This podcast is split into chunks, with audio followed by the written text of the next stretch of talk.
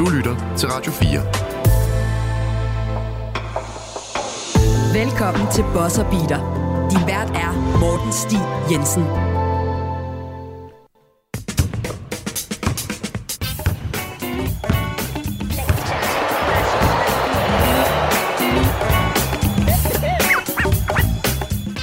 Rigtig hjertelig velkommen til Bosserbeater. Mit navn det er Morten Stig Jensen, og i dag der skal vi snakke om Drew Holiday-traden. Han, nu er, han er jo nu endt i Boston Celtics, så der skal vi igennem traden fra begge sider, altså øh, både Boston og naturligvis Portland, hvor han blev sendt fra. Og så hvis der er nogen, der sidder derude og tænker, hvad bliver spilleren ikke for box? Jo jo, men når man er i offseason, så kan man blive rerouted mange gange. Vi skal derudover også snakke om Darren Vassals kontraktforlængelse, og i den forbindelse snakke om 2020 NBA-draften, hvor spillerne nu er øh, eligible til en kontraktforlængelse, øh, fordi jeg, jeg er jo faktisk blevet en, en lille smule sur på reaktionen over en øh, Devin Vassals kontraktforlængelse. Jeg, jeg synes, jeg er skuffet Basketball Danmark over, at øh, hvor hurtigt vi begynder at ignorere cap-procent, og stadigvæk falder for øh, de, øh, de rå øh, lønningstal, som jeg ved godt virker store, og bevares er store, men det kommer vi til. Og for at hjælpe mig igennem mit øh, fremtidige rant her for, i det her afsnit, så har jeg selvfølgelig taget Jonas Skåning tilbage med i studiet. Hvem bedre end til at rante lidt end mig? Lige præcis. Så du kan, du kan joine min rant. Du kan, du, kan, du kan tilføje noget ild til den. Øh, det skal være det mindste problem. Men inden da, så ved jeg jo også, at, at der kommer et rant for dig, øh, og det omhandler jo den her spiller. Milwaukee's gone plus 15 cents. They lead by one. Series tied at two apiece. Marcus Smart goes to the rack and blocked by Drew Holiday. He throws it off Smart. Milwaukee ball. What a play by Drew Holiday. Drew Holiday, som der røg fra, ja, først fra Milwaukee Bucks til Portland Trailblazers i Damian Lillard-traden, så blev han altså simpelthen sendt fra Portland til Boston Celtics, hvor han nu er deres Marcus Smart-erstatning, eller Marcus Smart på stedet nærmest. Altså, han er meget bedre end, end Marcus Smart. Og øh, man må sige, Celtics er gået all in på deres startfemmer og en tjenemand, og så ikke så eller helvedes meget. Uh, du sagde inden programmet her, at uh, du var ikke nødvendigvis så høj på den erhvervelse. Så er, er det her, der kommer et lille mini-rain for dig? Ja, altså jeg Fedt, synes, man. at reaktionen på det har været alt for god ved... Altså, jeg tror, det er den der trade-glæde. Det er bare, der sker noget, og så tænker man, Drew Holiday ikke en spiller. Og det er jo også ironisk nok, at det klip, du har taget med frem, er fra playoffs, som jo netop også er et af problemerne, det er, at der har han set med ikke været særlig god, Drew Holiday. Men hvis man kigger på, hvad de offensivt. har... Offensivt. Ja, ja. Selvfølgelig Meget offensivt. Vigtigt Altid en, en vanvittig dygtig defensiv spiller. Nu siger du Marcus Smart erstatning for at, at, at skulle tage konteksten med i mit rant her, så mm-hmm. ser jeg det som det, de har givet op nu her, det de havde på deres hold. Marcus Smart ja. mistede de. Fordi så bytter de Malcolm Brogdon og Robert Williams ud for Drew Holiday. En mm-hmm. to for en, plus to first round picks. For en 33-årig spiller, der kun har vist, at han bliver dårligere og dårligere. Det, der er mit største problem med det, ja det er, at jeg synes ikke, at opgraderingen fra Malcolm Brogdon til Drew Holiday er så tilpas høj til, at det var sådan en position of need, at det var der, de skulle gå ud og forstærke sig. Mm-hmm. Fordi det, de så samtidig har mistet, det er big man dybde. Særligt i en Robert Williams, som har spillet så godt i Boston og været så god en forsvarsspiller.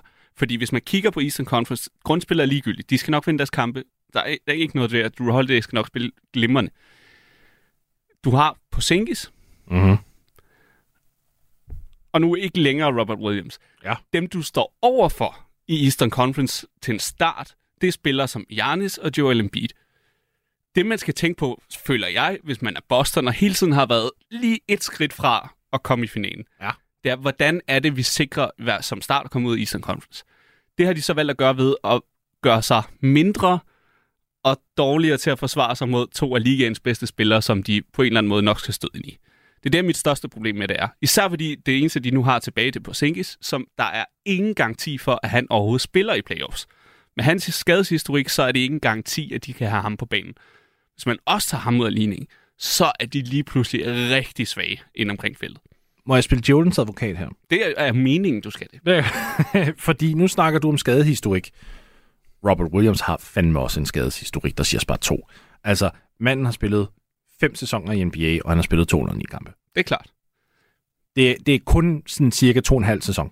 Men alligevel at have ham, var der, så var der større chance for, at han kunne spille, end at ikke have ham. Ja, ja og, og jeg, jeg køber argumentet i, at de blev tyndere. Det er helt solgt. Det er 100% intentionelt fra deres side også, at vi går all in på talentet op top. Det, og det ja. må man jo sige, det, det gør de, og de mister noget ved det.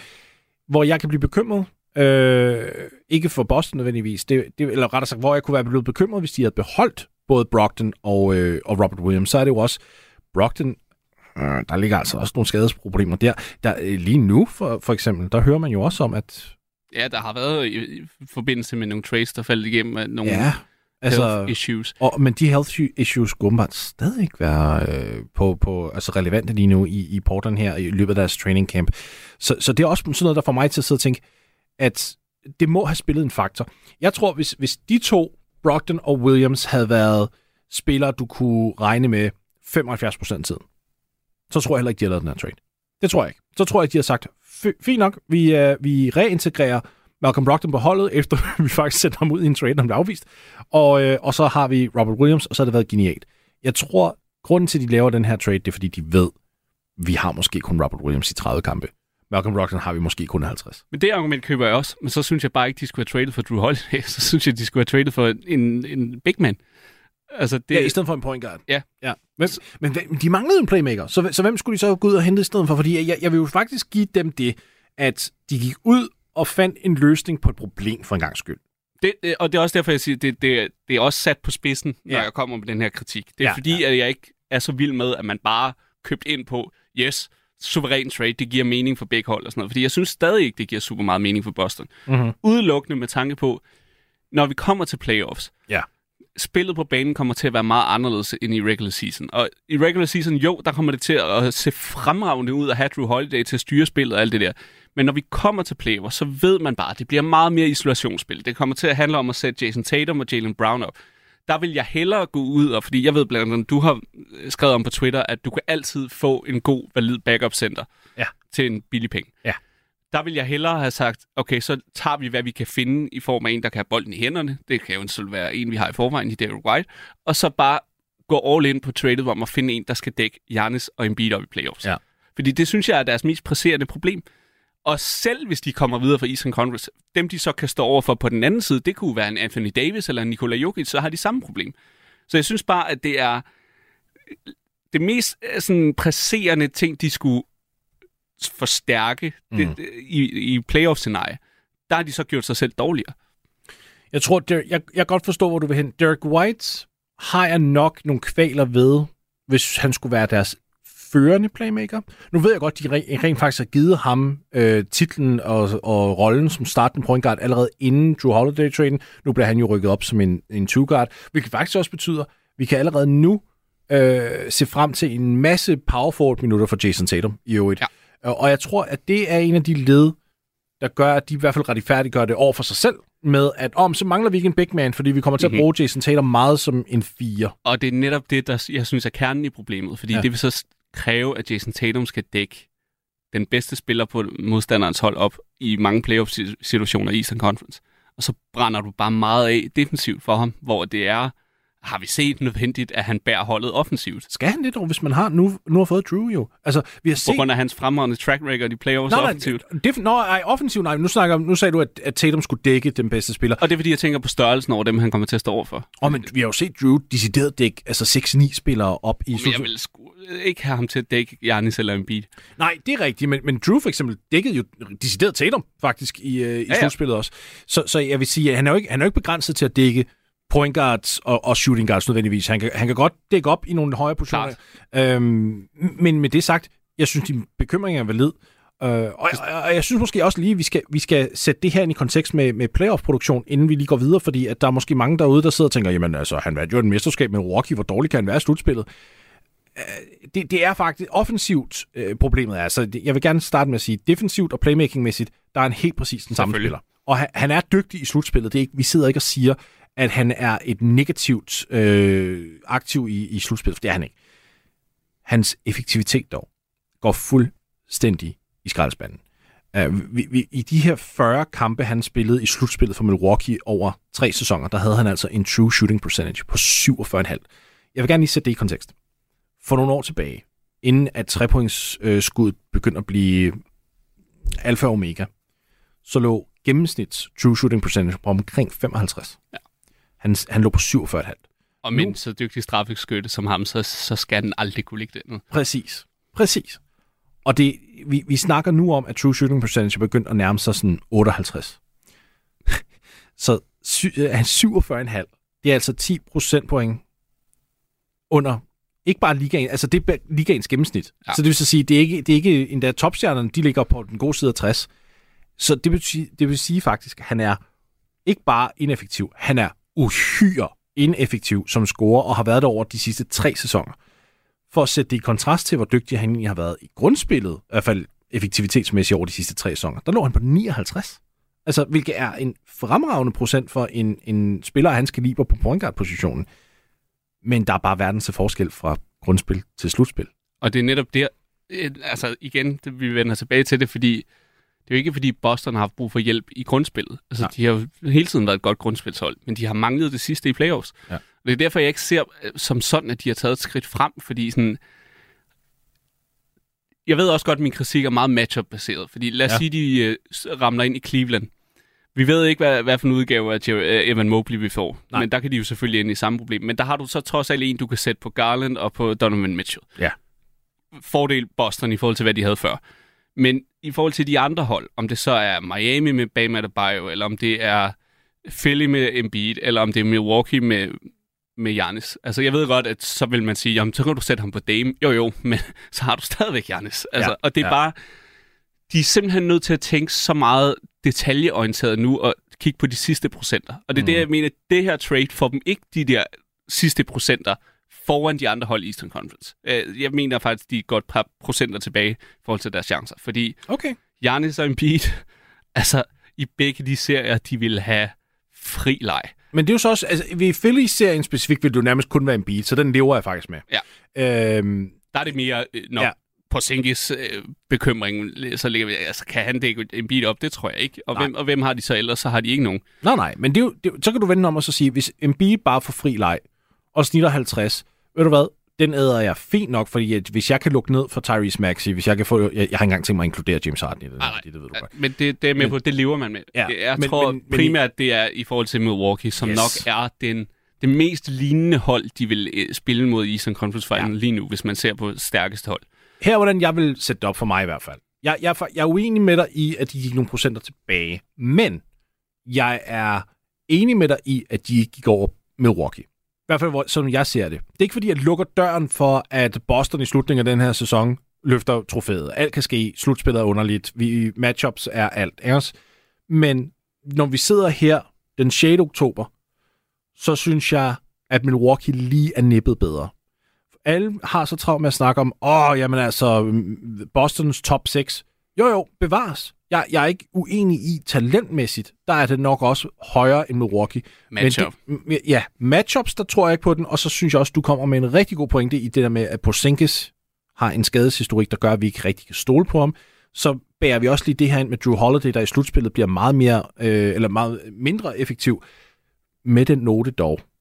Og jeg vil lige indskyde det her. Drew blev også sat op højere på totempunkten. Altså, i, i Milwaukee, end han nok skulle være. De, der, på grund af Janis. På altså, grund af, ja. På, og forskelligheden på grund... i deres, altså han var jo nødt til at space meget mere, end han egentlig Ja, nok derfor. Er. Og så også fordi Chris Middleton gik ned med en skade. Klart. Så, så jeg sidder samtidig også og tænker, hvis nu du har en rask Jalen Brown og en rask Jason Tatum, så er der en verden, hvor I vi måske kan være heldige at se en mere effektiv Drew Holiday i slutspillet. Det tror jeg også på. Ja. Og det skal også siges, at Jason Tatum er jo en af dem, der har spillet bedst forsvar over for Giannis. Altså, jeg synes, han har ofte gjort det fremragende. Problemet bliver så bare, jamen, hvor meget kan han så holde til? Lad os sige, det er en syvkampserie. Hvis ja. han skal dække Giannis op hver evig eneste gang, fordi de ikke har andre. Fordi, altså, hvis de sætter på Sinkis på ham, så goodbye. Altså, det er jo bare blow-by per automatik. Ja, de, de kommer nok til at spille øh, Kristaps meget drop coverage, kunne jeg forestille mig, så han dækker de, ringen. Ja, det ja. bliver de jo nødt til.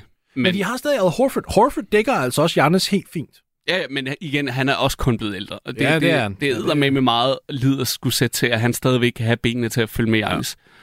Ja. Og øh, igen, det er jo sat på spidsen. Det er jo også det, det kommer, det kommer, det sagde måske, du også. Ja, det, det du kommer også. til at lyde som om, at jeg siger, at det er bare slut for Boston. Det tror jeg overhovedet ikke. Jeg tror stadigvæk, de ender i Eastern Conference Finals. Ja. Min bekymring bliver på den præcise matchup, de ender ud i i playoffs. Mm. Og om, at enten at de ikke har nok firepower defensivt til at dække de bedste spillere op, eller at de kommer til at trække for meget på Jason Tatum og ikke få det bedste ud af ham offensivt. Begge dele, stor bekymring. Ja.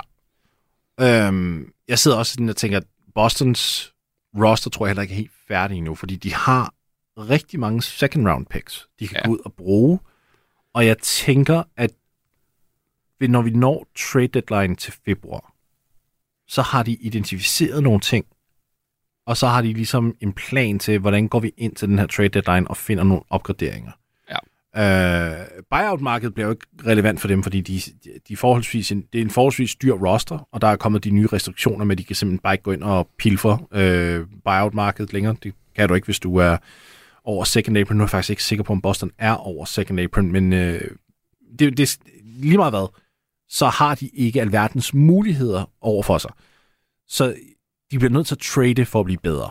Ja. Og det, det betyder også, at de bliver nødt til at opgive nogle kontrakter, og de har bare ikke særlig mange kontrakter Nej, det er det, der er problemet, fordi ja. så kan man sige, at der løber der nogle center rundt i et klinkapella, eller et eller andet, sådan nogen, der ikke lige har et, et, rigtigt hjem for tiden. Altså, men hvordan får de lønningerne til at gå op med i trade for ham, eller sådan noget. Og, så skal de, og jo længere ned du kommer på lønningslisten, så er der bare ikke nogen, der kan være med, når, når vi snakker playoffs. Så det er sådan set der, min bekymring ligger. Fordi jeg, jeg er ligeglad med de first round picks, de har givet op. Det tror jeg ikke kommer til at gøre ondt på dem. Øh, selv i, i 29 skal de nok være toprelevante. Øh, så det, det pick kommer ikke til at, at gøre ondt på dem, tror jeg. Nej, de er meget ligesom Miami, ikke? Også det med, at de skal være konkurrencedygtige hvert år, og derfor ved de også godt, at vi kan godt sende de picks ud, fordi vi ved, og okay, så er vi måske opgivet nummer 24 eller et eller andet. Ja, altså. men så længe man har Jason Tatum på holdet, bliver man aldrig så dårlig, at det kan være værd at beholde de nej, picks alligevel. Nej, så... præcis. Ja, jeg kan godt forstå, din, din skeptiske indstilling til det her. Det kan jeg godt. Jeg, jeg er der nok ikke helt til samme længde som dig, men jeg vil godt anerkende, at hvis man rammer den perfekte storm, og alt bare går galt, så kan det virkelig også gå galt. Altså, de, de har fokuseret så meget på toppen også nu, at igen 7 i 13, det her ikke sker, men for eksempel bare en, en forholdsvis langvarig skade til Jalen Brown for eksempel. Ja, ja. Jamen, så, så er deres sæson nærmest overstået. Ja. Så, og, så er det slut. Og det er jo også, hvis det ikke projektet ikke lykkes med Drew Holiday, så er de bare heller ikke særlig fleksible til at gøre noget ved det hold næste år. Altså, det er Nej. jo... Det, det er også... Ja, jeg synes, det er, det er en svær situation, de står i, fordi de skulle også prøve et eller andet. Altså, det var jo tydeligt, de ikke havde nok sidste år, så på den måde kan man jo heller ikke kritisere dem for at prøve noget andet. Så jeg synes bare, når de endelig skulle gøre noget andet, så valgte de ikke den rigtige retning at gå i. Ja, og, og, og det kan, jeg kan godt følge dig i den. Jeg tror også bare, at for mig der er det svært at se, hvem var ellers tilgængelig på trademarket. Så skulle det have været en, en James Harden, men den var også bare sådan lidt, nej, nej, nej, den, den er heller ikke gået, vel? Så, så jeg synes egentlig, de gjorde det, de kunne øhm, for at løse nogle af de problemer, de har, men, men det var også meget, de opgav. Selvfølgelig var det det. Og øh, jeg tror også, det er derfor, at vi bliver nødt til at vente den om til Portland. Du lytter til Bosser Beater på Radio 4. Portland Trailblazers, øh, de fik jo som sagt Robert Williams ind, Malcolm Brogdon. Jeg tror ikke, Brogdon han er et langvejt stykke for dem. Jeg tror heller ikke nødvendigvis, at Robert Williams kommer til at være en spiller, som man kigger på og siger, Nå ja, men du er de næste fem år, altså fordi du har lige traded dig for, til DeAndre Ayton også. Jeg tror, de her to spillere, de er... Ej, Malcolm Brogdon tror jeg er væk ved trade deadline, og Robert Williams tror jeg er væk næste sommer. Ja. Men altså, jeg, jeg har bare lyst til at gøre sådan her. Ja. Portlands GM, det arbejde, han har gjort med det trade. Altså, når man nu har fået foldet det helt ud, og det er jo ikke engang foldet helt ud, som du siger, de har stadigvæk de her to brækker at rykke rundt ja. med, og de gav jo ind op i noget med 8-9 draft picks, når, når tradet er slut. Det er jo fuldstændig vanvittigt. Øhm, og jeg tror, de gør rigtig fornuftigt. Nu ved jeg godt, at Malcolm Brogdon har sine øh, skadesproblemer lige nu, så det er også svært ja. at, at, at trade ham, men uanset hvad, så tror jeg ikke, de havde gjort det nu alligevel. Øh, jeg tror, at de kan se en rigtig stor værdi i at holde til ham til trade deadline, og så vente på de desperate hold, der helt sikkert godt kan bruge en spiller som Malcolm Brogdon. Der vil prisen for, for ham også stige, når man nærmer sig nogle af de hold, der ved, de er nødt til at gøre et eller andet for. Hvis han er rask. Ja, og det, det, det er selvfølgelig et gamble, men man kan sige, de har allerede fået så meget ud af det. Så ja. sådan.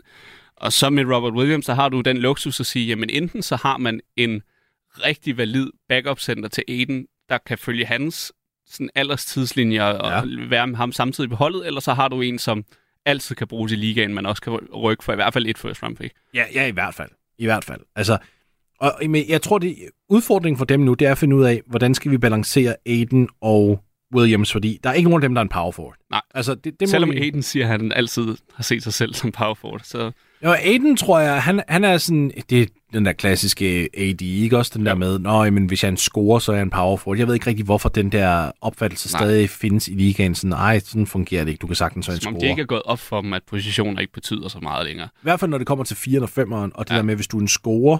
Jeg tror, det er fordi, at dengang man havde den dominerende power forward, altså Chris Webber, Tim Duncan, Kevin Garnett og alt det der, så var det fordi centeren ved siden af var aldrig rigtig en score, altså forstå mig ret. Nej, det var the dirty work. Præcis, fordi David Robinson var der jo kun forholdsvis kort i Tims karriere, og så var det Rajo Nesterovic og alle mulige andre, så Fa- Fabricio Roberto og sådan nogle, ikke? Altså, det var sådan nogle spillere, som man satte ved siden af mig, så jeg tror, det er der, man har fået den idé om, at åh, hvis du er en Sean Power Ford, så scorer jeg, det er det, jeg gerne vil være. Jeg vil gerne være Tim, jeg vil gerne være KG, jeg vil gerne være Amari Stoudemire. Nu burde man jo bare sige, at jeg vil gerne være Jokic og Embiid, men det, ja. det, har det, det er åbenbart ikke gået for mig. Ikke, ikke helt endnu.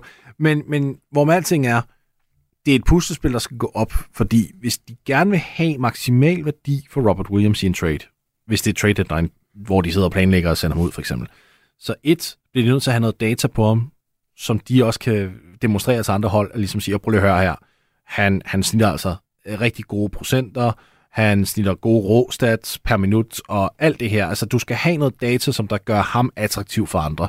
Og oplagt så bringe ham fra bænken jo. Altså, for der ja. kan han trods alt få lidt mere værdi for sine tal, øh, end hvis han skulle være startende center, ikke? Jo, og så helbredet. Altså, hvis han kommer fra bænken af, og de kan holde ham rask.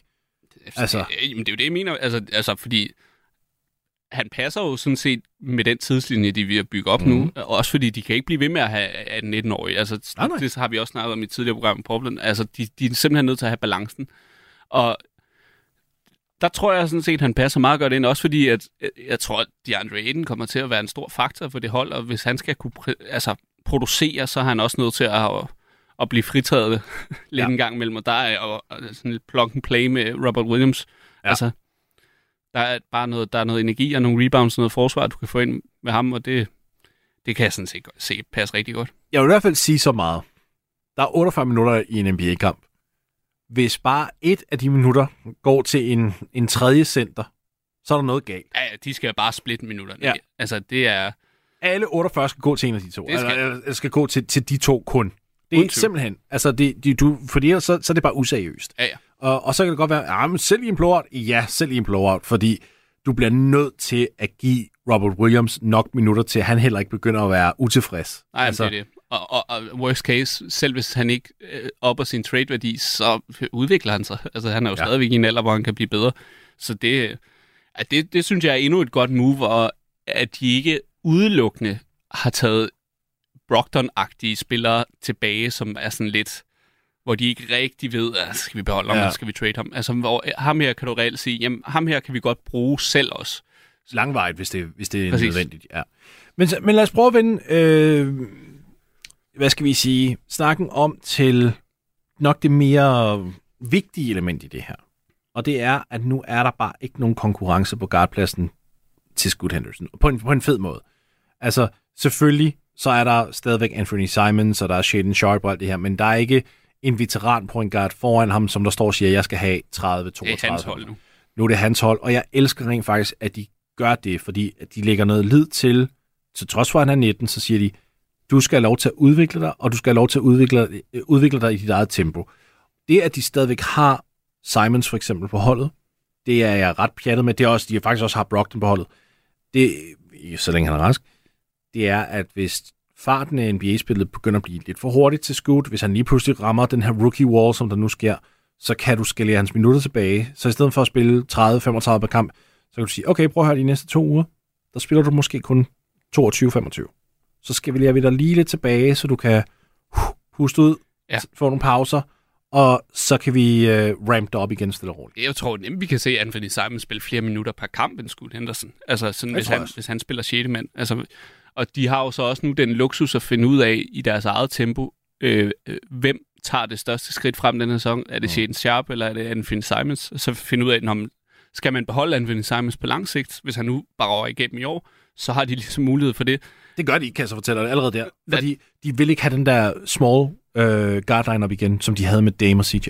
Altså, det, det er noget, jeg bliver ved med at høre, når jeg snakker med min Men er Anthony Simon så small? Han er, han er 6'4, og han har ikke et synderligt stort wingspan, og plus så er han heller ikke en stærk forsvarsspiller.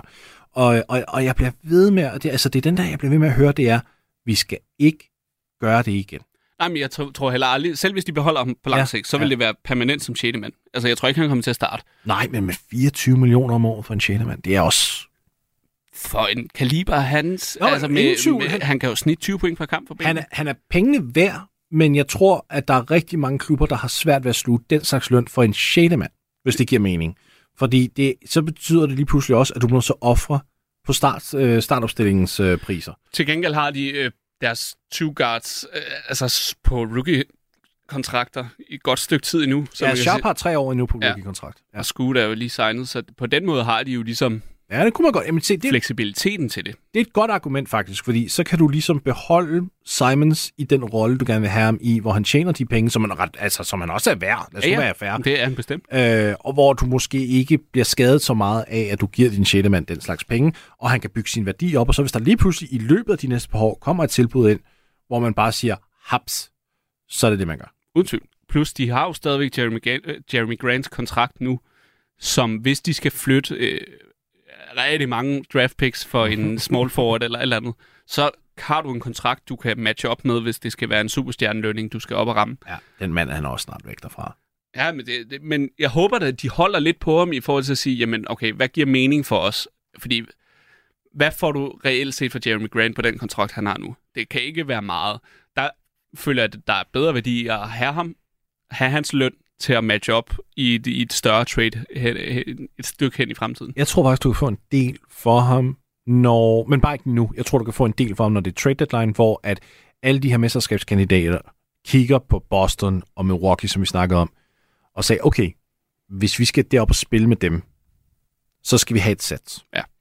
Og med, altså Grant snitter, hvad var det, 32, 32 millioner om året, mener jeg, det var. Er det ikke? Jo, 32, 32 millioner dollar om året, og det, det, er, det er mange penge, og jeg, jeg vil også sige, at for, for Grant, der er det lige på, på, på grænsen til at være en snært for meget, men når man så kigger på hans produktion, altså 20 plus point per kamp, øh, 4,5 rebounds, det er så et sted, hvor han altid skal blive bedre, men altså 40% for træeren, solid forsvarsspiller, så kunne jeg godt se et argument i, at der er en klub derude, der måske siger, okay, det her, det er vores, det er vores dude. Ja. Det, er, det er vores Tobias Harris, altså nummer tre i, øh, i vores rotation, eller et eller andet, ja. også? Så derfor så tænker jeg, at hvis de beholder ham, så skal det være med henblik på specifikt en trade deadline deal. Jeg tror ikke, der er nogen, der giver top dollar for ham i offseason, eller ved juletid, eller sådan noget. Det er, når det er ved at brænde på, og man sidder der og siger, skal vi ind i kampen? Og, og din holdejer siger, ja, det skal vi. Okay, nå. Portland, Øh, Jeremy Grant, tak. Men det er jo også nærmest en af de bedste aktiver at have i ligaen i dag. Ja. Altså, øh, øh, prismarkedet har rykket sig fra at være øh, off-season, hvor du kunne få mest værdi for sine spillere, til faktisk at være omkring trade deadline. Altså, ja. det er der, hvor vi ligesom ser de mest desperate moves. Og det, og det er det, jeg mener med, at jamen, du har selvfølgelig altid den mulighed. Og får de et altså, kanon tilbud her til februar, så beholder de ham jo heller ikke. Nej. Men hvis de ikke får et godt nok tilbud, så kan de sagtens med ro i maven beholde ham, og så sige, okay, vi har nu otte draft picks, til når der lige pludselig kommer en eller anden mm. superstjerne, der ikke gider at være, hvor de er længere, så kan vi kaste det hele efter, og så har vi en fuldstændig perfekt kontrakt at putte oveni, hvor man kan så sige, at Jeremy Grant er jo, han er jo ikke en dårlig kontrakt som nogle af de andre, der er blevet flyttet Nej. i forbindelse med de her store Nej. trades. Altså, så der kan du også sige, du får også noget værdi i ham her, altså du får retur. Så... Og, og han er pålidelig, altså det, det må man jo give Jeremy Grant. Det kan godt være, at det var en lidt mærkelig udvikling, han tog sig, øh, efter han kom til Detroit, hvor han blev mere en scorer, og procenterne faldt, og sådan noget, hvor folk var sådan lidt, hvad, hvad er du nu for en spiller? Ja, ja. Men, men altså, han kan jo stadig pick op. Det er jo et spørgsmål om, at lige nu bliver hans energi brugt meget offensivt, fordi han har lyst til at udvikle sig som en offensiv spiller, men kommer han til et system, hvor der er etableret spillere i forvejen, og hvor man så siger, okay, du skal ikke være, sådan, være vores nummer et eller to, men du kan godt være vores nummer tre. Du kan stadig ligge på de der 17-18 point, du gerne vil ligge på, så længe du også bare lige bliver vores mest switchable øh, forsvarsspiller. Og det har han også potentiale til, og det er også derfor, for nu er det jo heller ikke et dårligt fedt sammen med det, altså på det hold Portland er ved at bygge ja. op. Fordi det er i hvert fald noget, jeg har sagt rigtig mange gange i det her program. Hvis du skal udvikle dine unge superstjerner, så lad være med at gøre det i tabende miljø. Og han spiller som Jeremy Grant gør jo, at Scoot Henderson, altså med ham og DeAndre Ayton, så har han lige pludselig mm. en masse muligheder som playmaker, han måske ikke ville have før. Altså, han har en, han kan to spillere, han kan spille over ringen med, og samtidig uh, Jeremy Grant og, og Simons, der er fremragende skytter, og ja. Shaden Sharp, der har sin bevægelighed og evnen til at gå, gå til kurven, og kan også spille over ring. Altså, så der er jo der er muligheder for ham, og det er også derfor, at jeg godt kan lide den måde, de har grebet an på, at de ja. ikke bare har sagt tank for fuld smadre. Ja. Altså, Scoot Henderson får de optimale forhold at udvikle sig under. Og, og det er også derfor, som de ligesom nu har bygget deres hold op, så det er jo ikke sådan en garanti, at de kommer til at være dårlige i år. Altså, de kan sagtens være inde omkring øh, planen.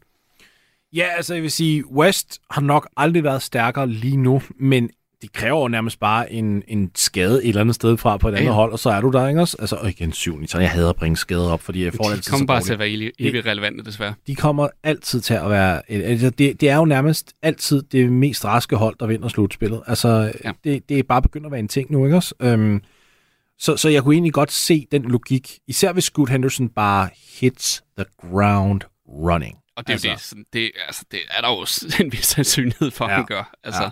Ja, ja. Nu, nu når vi er på emnet. Jeg, jeg har jo hele tiden sagt, at Rempi er min, min favorit til Rookie of the Year og sådan nogle ting. Men det, det sagde jeg jo også, da jeg sådan ligesom var lidt usikker på, hvad pokker der egentlig skete med den Dame trade. Fordi der var jo på det tidspunkt meget snak om, at det kan da godt være, at de bliver nødt til at vente til trade deadline med at, og rent faktisk flytte Dame. Og der sad jeg og tænkte, prøv at så får Scoot jo slet ikke de minutter. Der er ingen konkurrence nu på den der point guard plads. Han kunne sagtens blive rookie of the year. Han kunne godt det, det ville slet ikke komme bag på mig. Han kommer til at have minutterne, og det betyder, at han kommer til at have skuddene, og han kommer til at have de råsats, hvor jeg tror, San Antonio nok tænker, Wemby, har du spillet 28 minutter i aften? Ja, ud. ud. Nu, nu tror jeg, okay. Vi fører. Ja, ud, vi fører. så det er sådan, hvis du har en Wemby, som der på 28 minutter snitter omkring, hvad, hvad pokker ved jeg, 15 og 8 og to blocks eller sådan noget lignende, Det lyder jo meget realistisk. Men du så har en Scoot Henderson, der på 35 minutter snitter 20, 8 og 5, Mm, så kunne jeg da godt se, at stemmerne går imod Scoot i stedet for. Sagtens. Plus, at de nok også gerne vil have lidt tilbage til de amerikanske spillere efterhånden. Ja, og det er jo amerikanerne, der stemmer på det. Det der, er det så... sjovt nok. Så hvis det var, altså hvis de har to lignende gode sæsoner, ja. så tror jeg godt, jeg ved, hvem der får den. Ja, ja, ja. Nu har de jo allerede stjålet en beat til, til landsholdet. Ja, Hold op, mand. det, kan jeg godt sige, der bliver jeg faktisk irriteret. Ja. Jeg blev en lille smule skuffet over Embiid, at han valgte at tage USA-trøjen på der. Jeg havde håbet Frankrig. Jeg havde bare håbet, at han ville stille op for, for det land, han hele tiden har... Sådan, altså, han er jo en af dem, der virkelig har været med til at promovere og globalisere NBA i Afrika, ja. og været en af de okay, store ambassadører. Altså, Altså, det, er bare ikke, det er bare ikke USA, når nej. der er så mange. Det er mere det.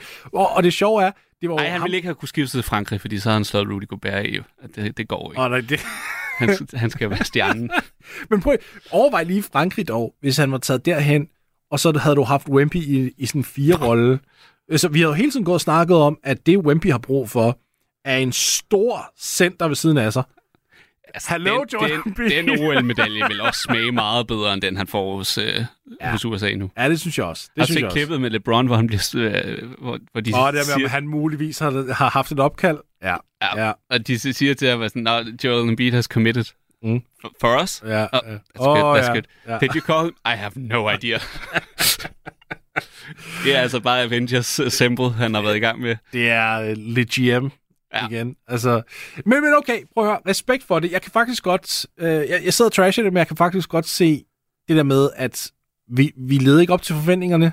Nu skal vi virkelig... Men det er den samme sang og dans hver eneste gang. Ja, ja, ja. Det der med, åh, vi leverer ikke til VM. Redeem team. Nu, nu skal vi redeem det. Bare sådan, hvad så med at stille op til VM og rent faktisk ja, altså, komme med et ordentligt produkt? Altså... Jeg så også, det var et af Joel Embiids argumenter efter sine, at efter han så, hvordan USA spillede til VM, så tænkte han, de havde brug for hjælp. Mm-hmm. Okay. Mm-hmm. Altså, det er jo ikke forkert. Nej, nej, det er meget rigtigt. hvis, det, det, hvis det er den trup i hvert fald. Ja. Jeg ville da nok have hivet ham ind i stedet for Jaron Jackson Jr. Nej. Øh, men, men nej, ja, der var jeg sådan lidt... Ah, ja, det er ah. lidt ærgerligt for, øh, man kan sige, når man netop lige har set et hold som Tyskland kunne gå hele vejen og sådan ja. noget. Men altså, okay, ja. vi, kan også, vi kan også se det på den anden led, og så sige, at amerikanerne er simpelthen blevet så skåret til international basketball, nu bliver de nødt til at, lægge deres, at nationalisere ja. spillere. det er jo også færdigt. Nej, man må jo selvfølgelig, altså det er jo selvfølgelig sagt med glimt i øjet for Jordan ja, ja, ja, ja. som jo har, ja, ja. har været ude at sige også det der med, at det er primært i forhold til hans søn, som er født og opvokset i USA ja. nu, og han vil gerne ja. gøre det fra. Fair nok, Altså, Prøv at høre, jeg, det... jeg joker lidt. Det er det. Ja, for det første, det er mandens eget valg, og ja, det er så fint. Det var... Der er jo en grund til, at han havde valget, kan man ja, sige. Det er jo... og han, igen, når han har det her, de her, det her triple citizenship alligevel, altså, jeg, jeg griner lidt af det. Det var fordi, jeg sidder her som europæer, selvfølgelig vil jeg da gerne have, at... Øh, ja, lad os lige give underdogs en chance. Ja, det vil jeg da gerne have. Altså, og, og så også fordi, så kan jeg da rigtig claim ham som en international spiller længere. Nu kommer alle amerikanerne til ja, ja. at sige, ja, han er en af os, han spiller for landsholdet. Så det er sådan et, nå, ja, ja. All that to lose to Dennis Schroeder. Altså. Ja. ja. Nej, men, men ja, i hvert fald for at runde Portland af, jeg glæder mig ret meget til at se dem i år. Jeg har dem skyhøjt på min League Pass ranking. Jeg skulle lige til at sige, at det er et ja. rigtigt League Pass hold nu. Det altså. er det virkelig. Det er sådan en, og det er bare trist, at de spiller på, øh, på vestkysten. Ja. så det er sådan en, at man bliver nødt til at se den dagen efter. Ja. Øh, fordi det er de der 34 øh, tip-off times der.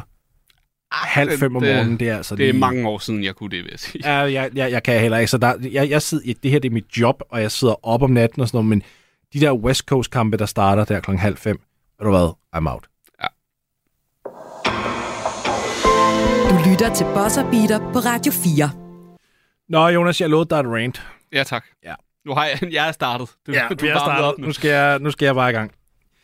Devin Vassell, han skriver under på den her kontraktforlængelse. Det er 146 millioner dollar over fem år. Det er 29,2 millioner dollar i snit, mener jeg det er. Og vi ser reaktionerne på det, og, en ting er, at amerikanerne begynder at sige, åh, det er mange penge. Men jeg havde nu godt nok håbet på, at vi havde, øh, vi havde snakket om det her nok hen over sommeren, også både du og jeg, og også Daniel Hægt og jeg, om at vi skal lade være med at kigge på de rå dollartegn. Altså, vi skal kigge på cap-procenten. Vi skal prøve at kigge på, hvor meget fylder Devin Vassell af salary cap'en fremadrettet. Og øh, alligevel, så, så inde i kommentarfelterne på Facebook og på Twitter, og så, ej, man, der er mange penge, og nu stopper vi. Nu stopper vi simpelthen. Salary cap'en i år er 136 millioner dollar. Den stiger med 10 procent til næste år. Og det er også først næste år, at hans kontrakt træder i kraft, fordi han skriver under på en forlængelse. Det vil sige, at han skal lige igennem det sidste år sin rookie-kontrakt først. Han er estimeret til at tjene 23,3 millioner dollar næste år. Det er kun 16,4 procent af salary cap'en. Nu stopper vi med det her fjolleri. 146 millioner dollar, det lyder mange penge, fordi ja, for os alle sammen er det uhyre mange penge. Men i NBA-kontekst, og i salary cap-kontekst især, hvilket er det, vi snakker om her, så er det et drop in the bucket for en spiller, som der giver dig 18 point per kamp, skide godt forsvar, og som er en udviklende playmaker. Du kan altid flytte den skide kontrakt uden problemer. Og jeg er ved at være syg af, hvor mange der bliver ved med den her ideologi om, at jamen, hvis det er mange penge, så er det automatisk en overbetaling. Nej, vi bliver nødt til snart at anerkende, at når NBA skriver under på deres nye tv-kontrakt, hvilket de højst sandsynligt kommer til at gøre i løbet af den her sæson, som der er startet nu, så kigger vi altså på en tredobling af, hvad de gik for sidste år. Fordi det var sidste, sidste gang, de fik tv-penge i 2016, hvor det var 24 milliarder dollar. De søger 75 milliarder dollar på den her nye tv-kontrakt, og taget betragtning af, at NFL skrev under på 100 milliarder dollar, så vil det ikke engang undre mig, at NBA lige prøver at smide nogle ekstra milliarder oven i bøtten. For at slet ikke at snakke om, at der kommer endnu flere penge ind fra bettinguniverset, hvor NBA tager en procentdel derfra også. Penge er bare ikke et issue længere for den her liga overhovedet. Så salary cap'en kommer til at stige og stige og stige. Nu har man lavet en regel om, at den kan maks stige 10% på år. But you know what? It also gonna. Det kommer ikke det til, kommer at, den til. Det kommer den i allerhøjeste grad til. Når alt er sagt og gjort, ja, selvfølgelig gør det, fordi den bliver udregnet af det, der hedder BRI, Basketball Related Income. Og hvis indtægterne bare stiger og stiger og stiger, og der kommer flere penge ind fra tv-kontrakter og alt muligt, ja, selvfølgelig kommer vi så op og rammer de 10%. Der er ikke en eneste NBA-kontrakt, der må overstige 8% i lønforhøjelse alligevel. Så det vil så sige, at salary cap'en kommer hele tiden til at gro mere, end en kontrakt skal gøre. Så lad os lige prøve at snakke om Devin Vassell her. 16,4% på salary cap, altså uh, fylder han af San Antonio salary cap næste år, altså 24-25. Året efter 16,1. 15,7, 15,3. Altså, vi er helt nede ved 15% af salary cap'en for en fuldtidsstarter. En solid fuldtidsstarter, der spiller begge ender af banen. Hvad fanden har vi gang i? Hvor sidder vi virkelig her og kigger på den kontrakt og siger, ej, det er dårligt givet ud. Stop jer selv. Janteloven. Ja, jamen, altså, det er så åndssvagt det her, og jeg bliver så irriteret over det, fordi det er ikke sådan, det virker. Det er ikke sådan, det virker. Når vi sidder og kigger på de her rås, det er, jeg, jeg, godt, jeg kan godt forstå, at det er sådan en overraskelse, men Wow, det var ikke det, vi var vant til. Nej, det var ikke, hvad vi var vant til for 20 år siden, hvor Tim Hardaway Jr. gik ud og skrev en 1-årig, 12-årig kontrakt, og alle sagde, wow! Prøv at høre, mand. Ligaens gennemsnit i løn er over 11 millioner nu. Gennemsnit. Man skal bare gå ind og, og kigge på, hvor mange der tjener dobbelt af det, man sidder for, man begynder Præcis. at tro, det er mange penge. Det her, det, det, altså, det er selvfølgelig mange penge for du og jeg. Jeg vil da også gerne have 146. Det er minimumskontrakt skulle også. Altså, ja. det, det, kan ikke være et pejlmærke for noget Men i konteksten af NBA, når vi sidder og snakker om det her, vi bliver nødt til at blive bedre til at gå ind og kigge på cap-procent. Vi kan ikke bare altid have de her knee-jerk reactions og så sige, åh, oh, det virker så meget. Vi bliver nødt til at forstå, hvor salary cap'en er henne. Vi bliver nødt til at forstå, hvad salary cap'en også er. Det er ikke én ting, der sidder fast altid. Den gror, den bliver større, den, den fluctuater, ligesom en kontrakt gør. Men den fluctuater mere, faktisk, end en kontrakt gør her. Og den stiger mere. Det er sådan, ah, jeg bliver, jeg bliver irriteret over det her, fordi vi skal igennem den hver gang. Hver gang der kommer en kontraktforlængelse, eller en Stephen Curry selv, der skriver under på en eller anden ny kontrakt, hvor man sidder og siger, åh, 300 millioner, hvis han har skrevet under på 35% af salary cap'en. Sådan, ej, men det er jo alt for meget. Nej, det har aldrig været mere, end det har været førhen, fordi alt er pro- altså procentbaseret. Du kan bogstaveligt talt ikke tjene mere end 35% af salary cap'en, hvis du har spillet ligaen i over 10 år. Det må du ikke. Så det har ikke ændret sig. Det har været præcis den samme historie de sidste 12 effing år. Så hvorfor sidder vi nu og lader som om, ej, de her lønninger er blevet meget høje? Ja, rå tal er de blevet højere. Procentmæssigt er det præcis det samme som altid.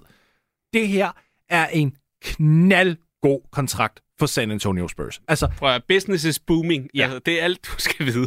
det her, det, jeg elsker den her kontrakt. Ej, men især, jeg vil sige, nu, prøv, nu snakker vi om Jeremy Grant før, ikke? Der, hvor man med rette kan gå ind og sige sådan, okay, øh, sådan lidt spørgsmålstegn i forhold til, hvad får du igen for produktionen og bla bla bla, sådan noget, men alligevel det er sådan, jamen, det kan man leve med. Men en spiller som Devin Vassell, som er den type, han er, øh, altså en scorer, en skytte og en forsvarsspiller. Mm-hmm. Det kan aldrig blive en dårlig kontrakt. Altså, aldrig. der vil være hold om øh, både to og fem år, der vil være villige til at trade sig til, til ham. Så altså... Ja, ja, præcis. Rolig. Ja, ja, fuldstændig rolig. Også, altså, det, og jeg ved godt, at man så kan sidde og sige, at han spillede kun 38 kampe på grund af en skade her sidste sæson. Fair. Men i de 38 kampe så vi stadigvæk en spiller, der lå på altså, næsten 19 point per kamp, over, over 3,5 rebounds, 3,5 assists, 39 for træeren, som, øh, altså, og når vi kigger på de rå stats, så gjorde han det altså også kun i 31 minutter, fordi Pop er jo ikke en, der går ud og smider der spiller ud i, i 39 minutter, vel? Altså. Men hver gang man, man kommer, altså ser sådan en kontraktforlængelse, så tænker, ej, det er for mange penge for tjenerne. Så skal man måske tænke på sådan nogle eksempler som Jalen Brunson, hvor holdet ikke gav kontraktforlængelsen, da de havde chancen. Ja. Og så se, nå men, hvad var det så lige, der skete der, ikke? Altså, så mister du lige pludselig rigtig meget. Og hvad var det? Så det er 27 millioner om året? Ja, den kontrakt peanuts. havde set rigtig god ud nu. Den, den, jamen, det var den der også sidste år. Ja, det var ja. peanuts. Altså, og, og, og det er også derfor, at vi skal til at snakke nu om kontraktforlængelser, fordi at øh, Vassell, ligesom mange andre, er fra 2020 draftklassen. Der er allerede nogle spillere, der har fået deres max-kontrakter og max-forlængelser, altså Anthony Edwards og øh, Tyrese Halliburton. Jeg glemmer en af Desmond Bain for eksempel. De har skrevet under på deres øh, max-kontrakter, jeg tror det var 260 millioner øh, hver især. Og, og det er fordi, at de er extension eligible nu. Når sæsonen så rent faktisk starter, så er de ikke. Så er det ligesom, så er løbet kørt, så bliver de nødt til at gå ind i restricted free agency her næste år. Yes. Og jeg er begyndt at komme... Eller Melo Ball glemte jeg også lige. Han har jo selvfølgelig også fået sin penge. Klart. Og jeg er begyndt at komme med den påstand nu, som jeg tror inderligt på, og det er, at det er meget, meget svært at overbetale nogen for den her draftklasse, som er fuldtidsstarter og dygtige. Så lad os, tage en, uh, lad os simpelthen tage nogle af dem fra toppen her. Så en Patrick Williams for eksempel fra Chicago. Ja. Mange kigger på ham som sådan en undervældende spiller, 10 point per kamp, godt forsvar, god skytte, bevares, men han er ikke en stjerne. Fint, enig. Al, enig i alt, hvad der bliver sagt der. Alle de påstande, fuldstændig korrekt. Jeg giver ham stadigvæk 5 år og 100 millioner uden at blinke. Ja. Uden at blinke. Og så har du lavet en rigtig god kontrakt. Altså, ja. jeg tror, han kommer tættere på Devin Vassell's tal end på 100 millioner. Ja, jeg, jeg, tror, jeg tror, det er et sted i midten mellem 100 ja. og, og 146. Men ja, hvis han for eksempel tog imod det, hvis du lagde den kontrakt foran ham lige nu og siger, at det er 100 millioner dollar over de næste fem år, og det er baseret på, hvad du har gjort indtil videre, hvor du har snittet cirka 9-10 point per kamp. Hvis han tager den, så er jeg ekstremt tilfreds. Tror jeg ikke, han gør. Nej, det tror jeg faktisk heller ikke. Jeg tror også, han satser på sig selv mere, og så hopper han ind i restricted free agency.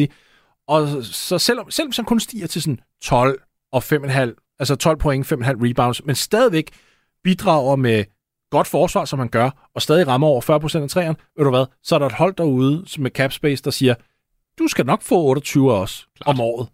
Så ja, det er sådan, Onyeka Okongwu også en, jeg vil snakke om. Han er totalt fanget i Atlanta. Han spiller bag Clint Capella, der selv tjener over 20 millioner om året. Men Okongwu er så dygtig, at man også bare ved, hvis han rammer restricted free agency derude, det er selv samme hold, som der måske tilbyder Patrick Williams, eller altså, kunne også godt bare sige, nej, ved du hvad, F. Williams, vi går med Okongwu i stedet for 28 millioner til dig, fordi han er en produktiv tovejsspiller, der også er tilgængelig. Ja. Det, altså, vi bliver nødt til at snakke om nu, at vi skal ikke være bange for at give penge ud til de her dygtige spillere fra 2020-draften.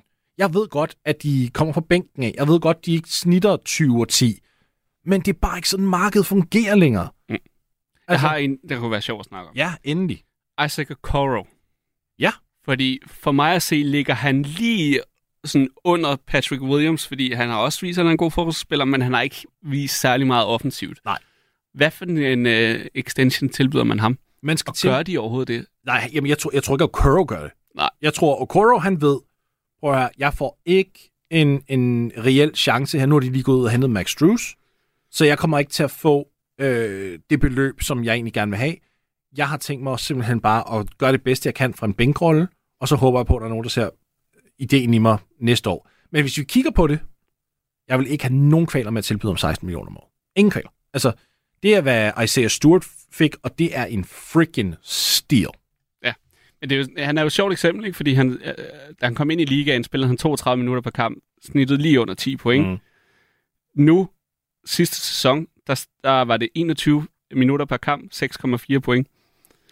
Altså, så det er også, han er jo svær for andre hold at måle sig mod, for det, hvis de kigger på ham sådan, jamen okay, du kun, din produktion er blevet lavere for hvert år, du har været i ligaen. Ja.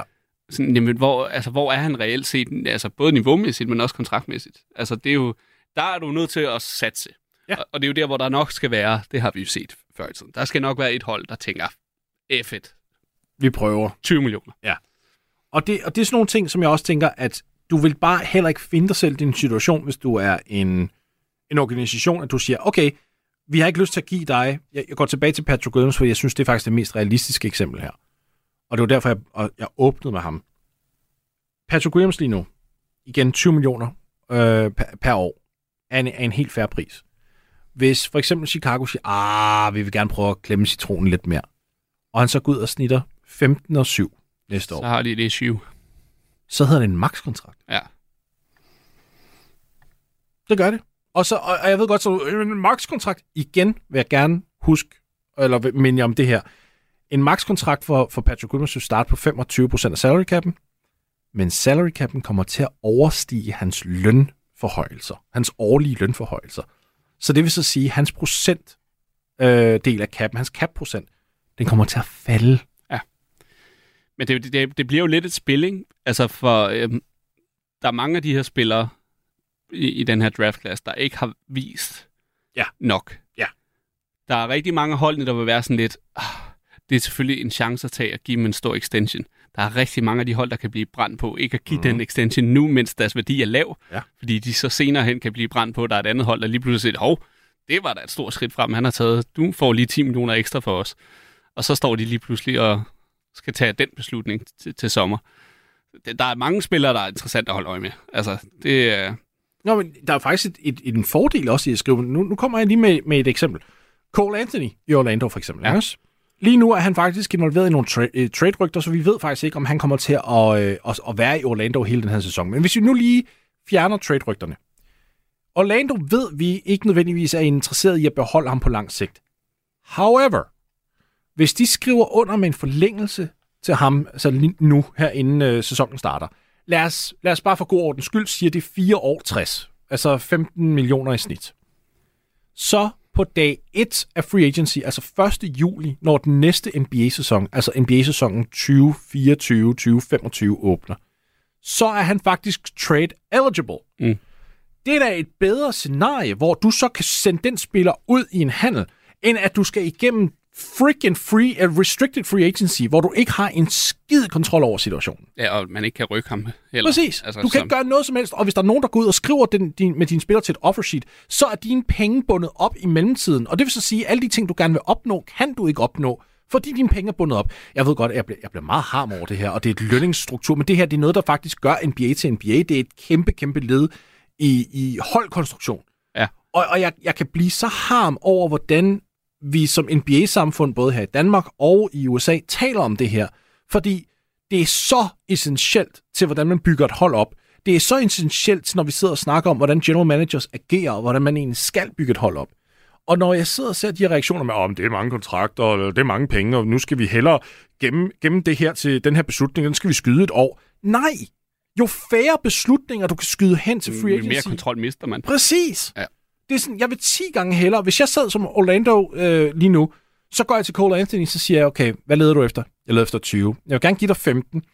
Kan vi slå halv skade og sige 17,5? Ja. Boom. Fordi det er fint. Sign the thing. Det er fint. Hans ja. kontrakt skal nok være helt fint. Og så siger fordi så ved jeg, at jeg kan flytte ham den 1. juli, hvis det er det, jeg har lyst til. Jeg kan, ikke, jeg, jeg kan principielt set godt flytte ham inden, men så har han noget, der hedder poison pill. Det er svært at sende ud. Det er sådan noget med, at det tæller kun for halvdelen udadgående, og det, det er lidt mere kompliceret men jeg ved, så har jeg da et år, og jeg kan trade og så kan jeg rent faktisk få noget igen. Så mine penge bliver ikke bundet op. Jeg risikerer ikke at miste for ingenting. Jeg risikerer heller ikke, at du lige pludselig samler dit qualifying offer op. Og til dem derude, der sidder og tænker, qualifying offer, Morten, du smider mange ting efter mig lige nu.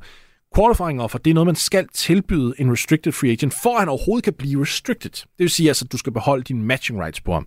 Til gengæld, så det der qualifying offer, det er også noget, der fungerer som en etårig kontrakt. Jeg kan tage et tidligere eksempel på Ben Gordon, øh, hvilket jeg synes er det bedste eksempel, fordi det var en spiller, der blev valgt som nummer 3 tilbage i 2004-draften.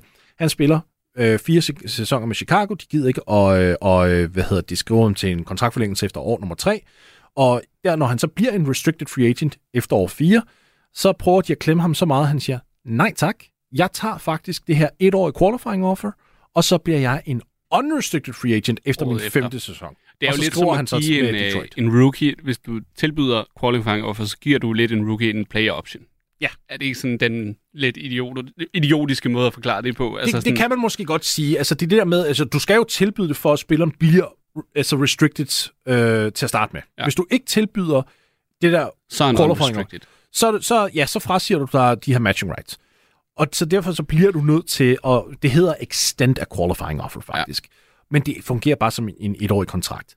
Der er, mange, der, der er meget, meget få spillere, der samler den op, fordi de vil jo selvfølgelig gerne have den langvarige sikkerhed, og det er alt det her. Men det er også måde at gamble på sig selv, ikke? Det, altså... det kan du godt, og jeg tror helt seriøst, at hvis vi ender i de her situationer, hvor, at der, hvor at klubberne stadigvæk ikke fatter, hvor god en deal, for eksempel det vil være med Cole Anthony for 17,5 millioner dollar om året, at så er der nok nogle spillere derude, der tænker, huh, det der qualifying offer, det begynder lige pludselig at se meget tempting ud. Så kan jeg bestemme min egen, øh, min egen destination efter mit femte NBA-år, så er jeg ikke låst fast under jeres øh, puppet master-ideologi indtil da. Ja. Ja, sorry mit rant. Jeg, men, jeg vil bare igen, virkelig gerne have, at vi, vi faktisk begynder at blive bedre til at snakke om, om hvordan man skal også kigge på de, de gange, hvor der er nogle hold, der lykkes med det. Ikke? Altså Isaiah Stewart for eksempel, den kontraktforlængelse, han fik på yep. hvad er det, 16 millioner 16 millioner om året, mener Havde de skulle ud og gøre det på baggrund af hans altså, måske kommende sæson, sidste sæson, noget af den stil, så havde, det, så havde de ikke fået ham til 16 millioner. Altså, fordi han bliver kun mere værd, fordi han, ja. altså, der er jo så mange på den her, når jeg bare sidder og kigger draften igennem, altså, nu må du stoppe mig. Josh Green, altså nu har ja. vi, kun, vi har kun et minut tilbage. Jeg så... synes netop til at, at sige Josh Green, ikke? Ja. hvor at det er sådan lidt, du er nødt til at satse, hvis du Dallas, så skal give ham en extension, fordi ja. han har trods alt kun vist det ikke glemt. Men hvis han får et eller andet kæmpe breakout year, så skal der nok være nogen, en spiller som ham, der er så atletisk, der kan skyde og spille forsvar. Der ja. skal nok være nogen, der er villige til at smide kassen efter ham. Jamen, så lad os lige i det her sidste minut, vi har, tage den. Han snittede sidste år 9 point per kamp, 3 rebounds, skød altså virkelig gode procenter. 54 på gulvet, øh, procent fra gulvet næsten, 40 for træeren. Okay, 72 på linjen på, på lav volumen, det er så en ting. Men når han skyder fra gulvet af, uhyre effektiv, Der er defensiv upside, og masser af defensiv upside. Helt vildt. Han kan spille... Playmaking upside også. Playmaking upside også. Han viste virkelig gode takter der. Ja. Han kan spille minimum to positioner. Jeg, jeg ved godt, at han ikke er en, der står og snitter 15 eller 18 point per kamp. Men ved du hvad? Det kan han komme til jo. Altså, det kan det... han sagtens komme til. 20 millioner om året for ham. Jeg tager den. Mm. Og så satser jeg på upsiden. Han er en spiller, jeg kan trade, hvis jeg, hvis jeg fortryder det året efter. Ja. Jeg har ingen kvaler med det. Rand over. Det var bosseren, og øh, nu er Sur Morten på vej på weekend. Gå hjem og extend jeres rookies. Gå hjem og... Gå hjem og extend jeres rookies. Det er nemlig beskeden for i dag. Uh, lad være med at kalde dem overbetalte, og lad være med alt det her. Indse, at rookie extensions er noget af det mest sikre, uh, man overhovedet kan gå ud i. Det er ligesom real estate. Altså, du er, du er rimelig sikker på den front. Uh, ja, yeah. så det skal nok gå alt Det skal nok gå alt sammen. Der er nu, penge nok i NBA, bare roligt. til alle jer derude, I må have det rigtig, rigtig godt, indtil vi snakkes igen. Og Jonas, tusind tak, som altid, for at være med. Du har lyttet til en podcast fra Radio 4. Find flere episoder i vores app, eller der, hvor du lytter til podcast. Radio 4. Ikke så forudsigeligt.